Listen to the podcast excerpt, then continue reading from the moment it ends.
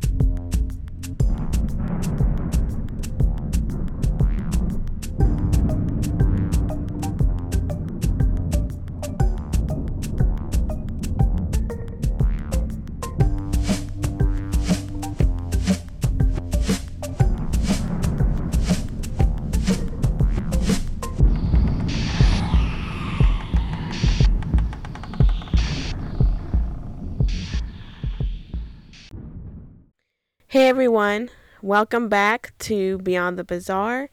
I'm Brianna, and you're here with our final night of Terror Nights, our Halloween special.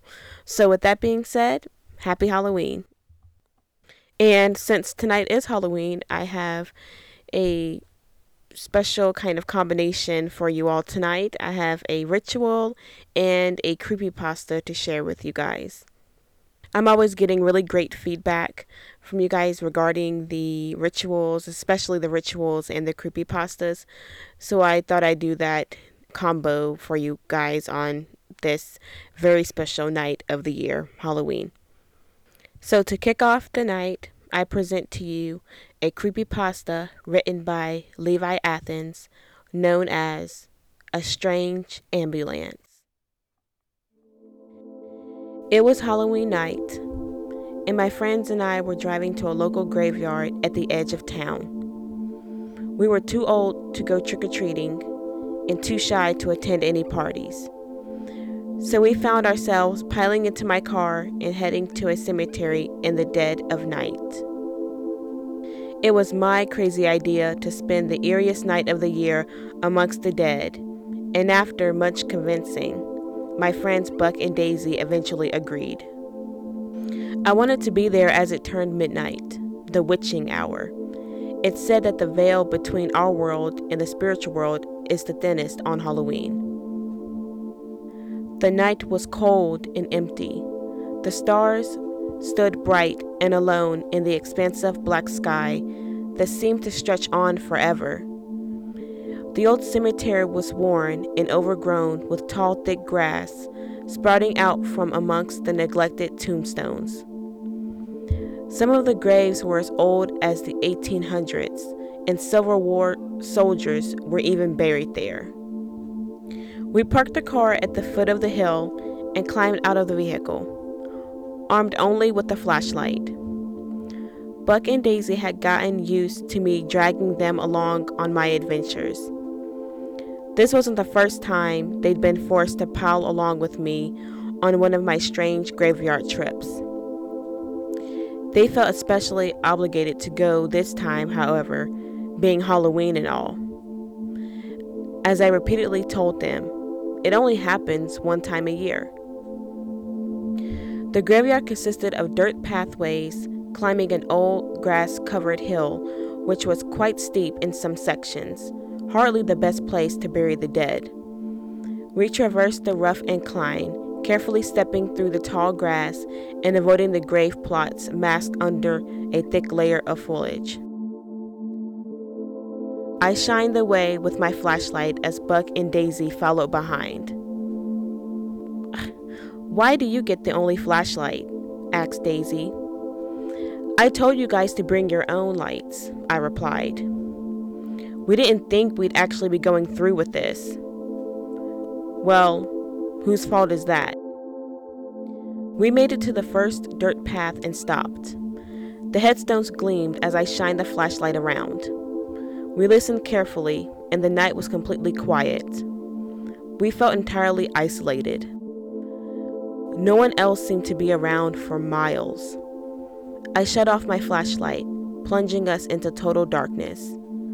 With no artificial light anywhere, you couldn't see your hand in front of your face. It was the same as closing your eyes.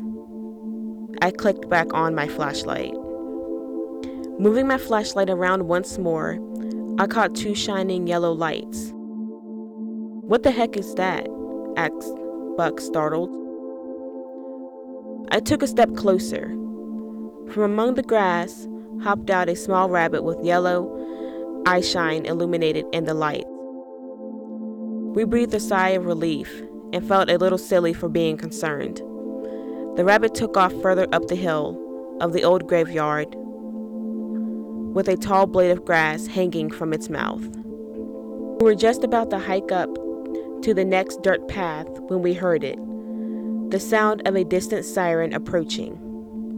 My first thought was that it was the police and that we were about to be told to leave or something. But as we all turned around, we saw the strangest of sights the red glowing lights of an ambulance approaching.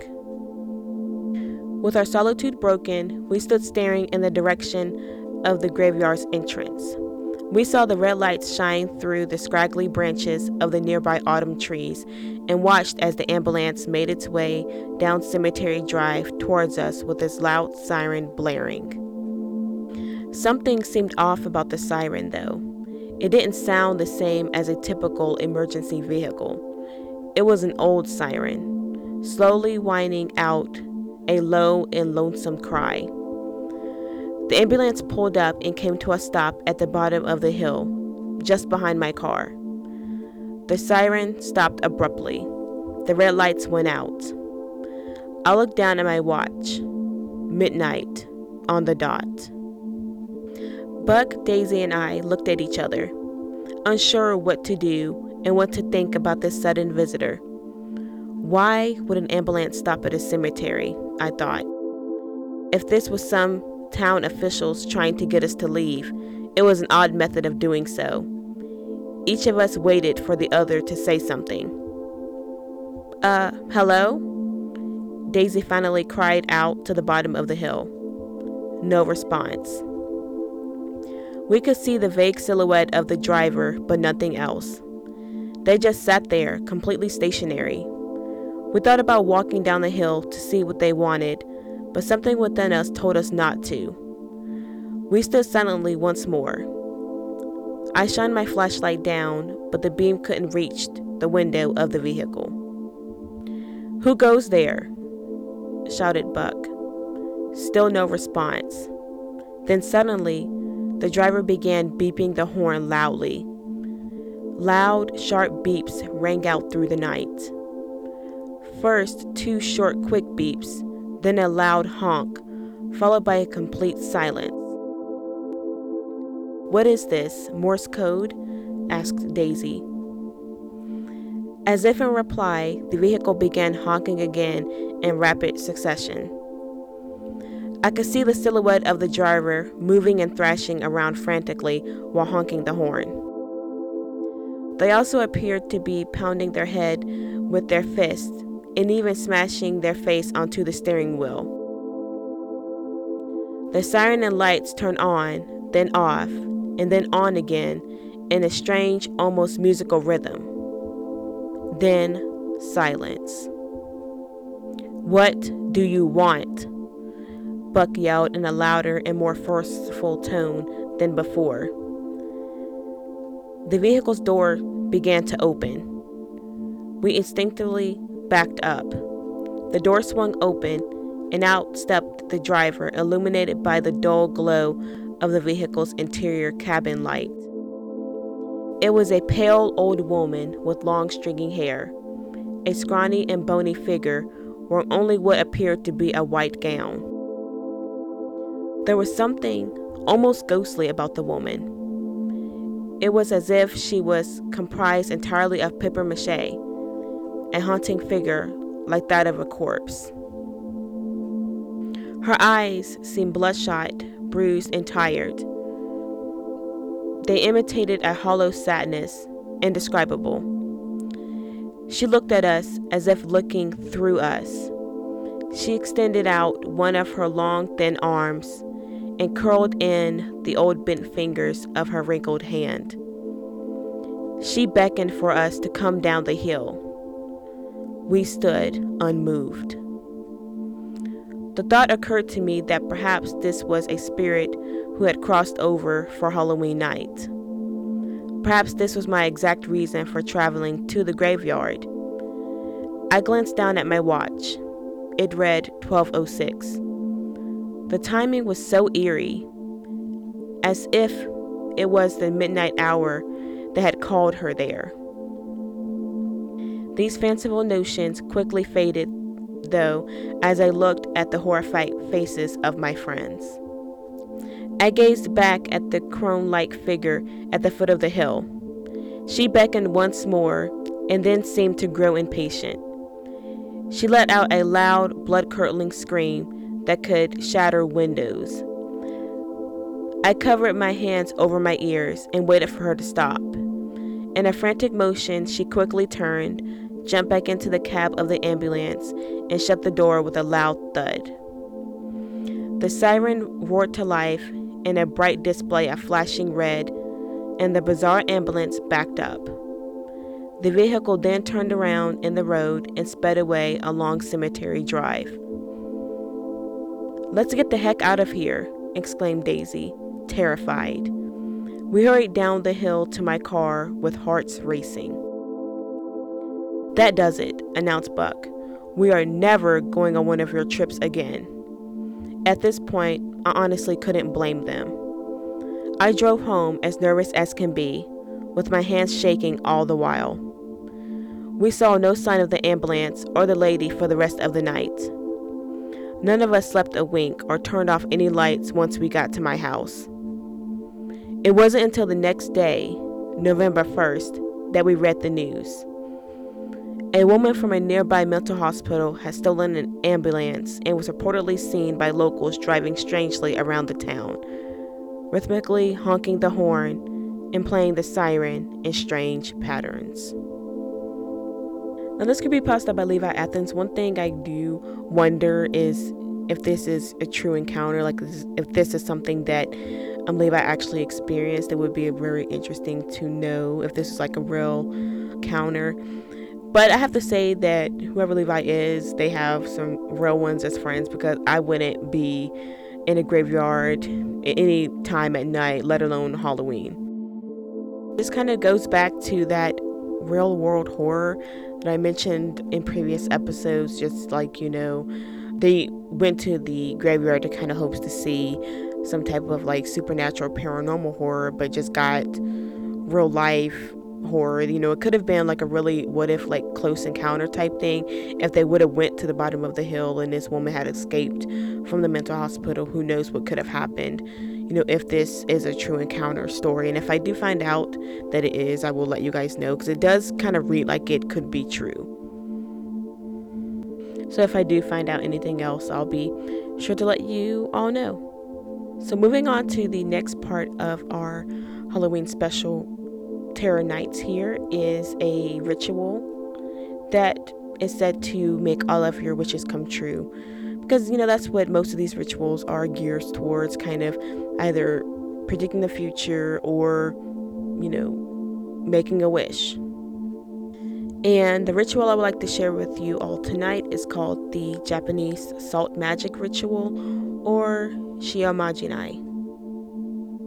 So, the earliest mention of this ritual dates back between 2007 and 2009, but there has been people who have said that it dates back well beyond that. But internet wise, it kind of first hit the internet around that that time frame. So, as I said before, you play the you play the game or conduct the ritual to obtain a wish, but as always, you want to play your own risk because you know you may ask for a wish, but it doesn't mean that it won't be without a cost. Okay, so for this particular ritual, only one person can play. You will need toilet paper, a pen, a matches or a lighter, a dish that is fireproof, so it can be a bowl or saucer, ashtray. Just make sure it's fireproof about a teaspoon of salt, access to a flushable toilet, and, of course, a wish. So you're ready to begin.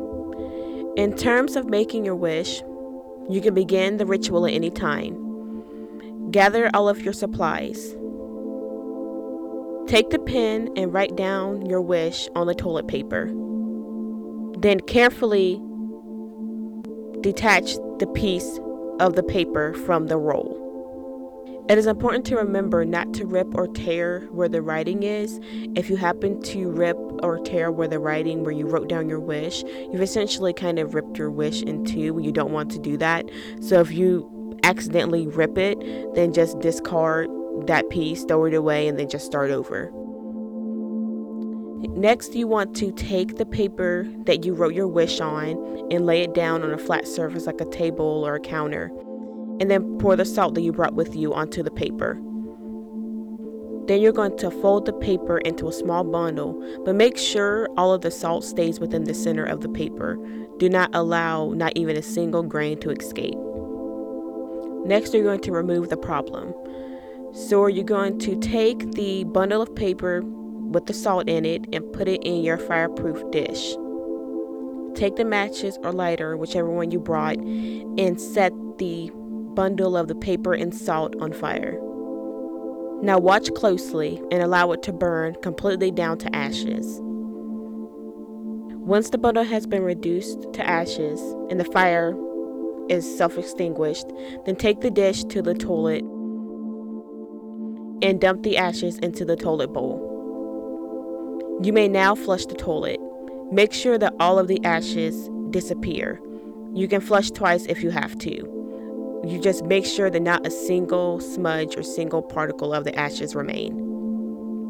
You're now ready to reap the rewards. Now you wait and be patient. Keep in mind that these things cannot be rushed. If the ritual is successful and depending on your wish, your wish will come true, possibly within the next upcoming days, weeks, months, or maybe even years.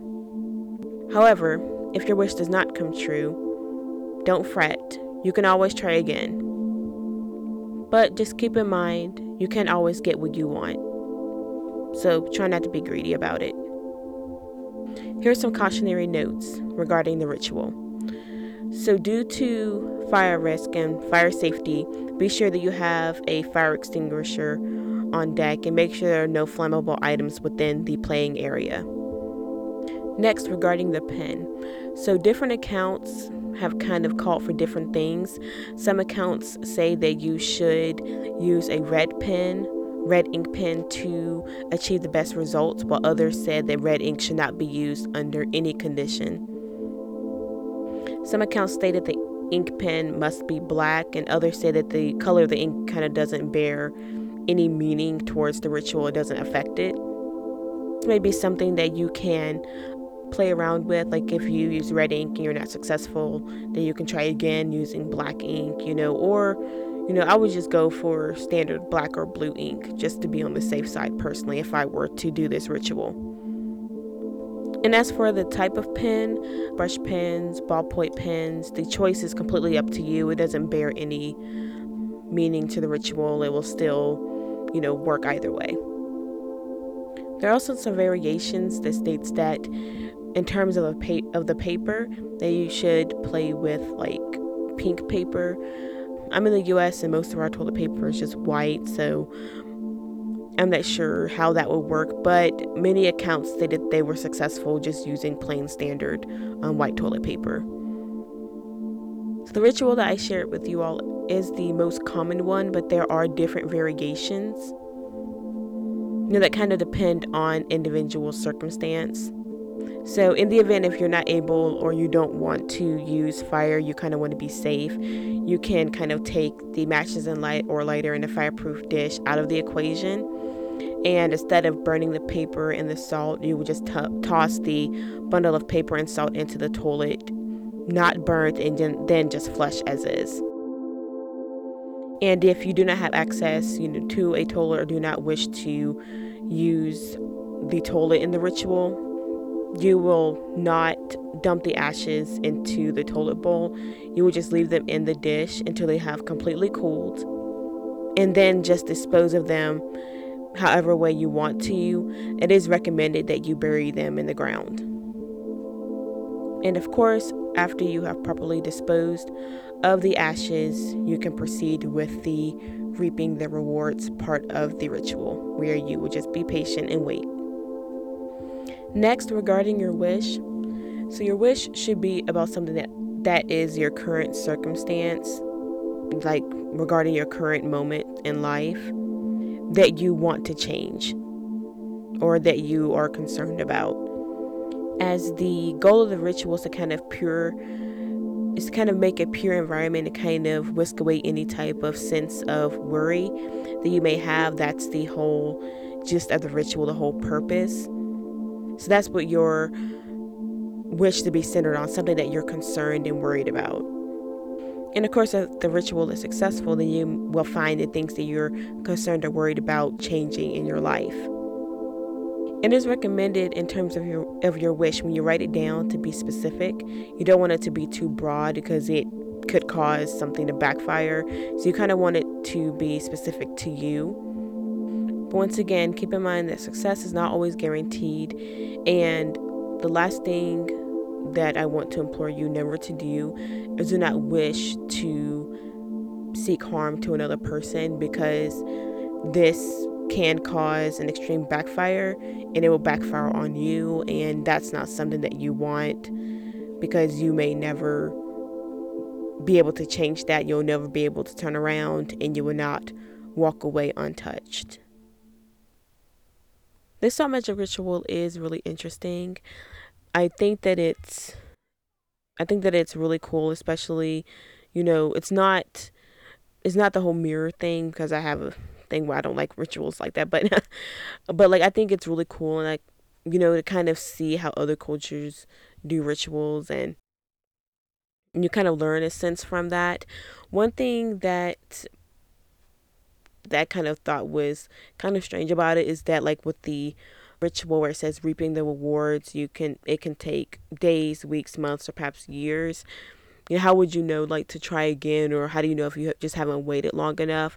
That's the only question that i kind of have there but i guess depending on whatever your wish is you will kind of know.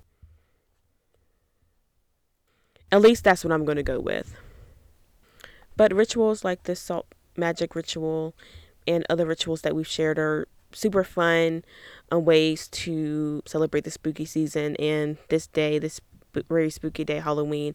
So I really hope that you all enjoyed the creepy pasta that I shared with you all earlier this episode and then the Japanese salt magic ritual.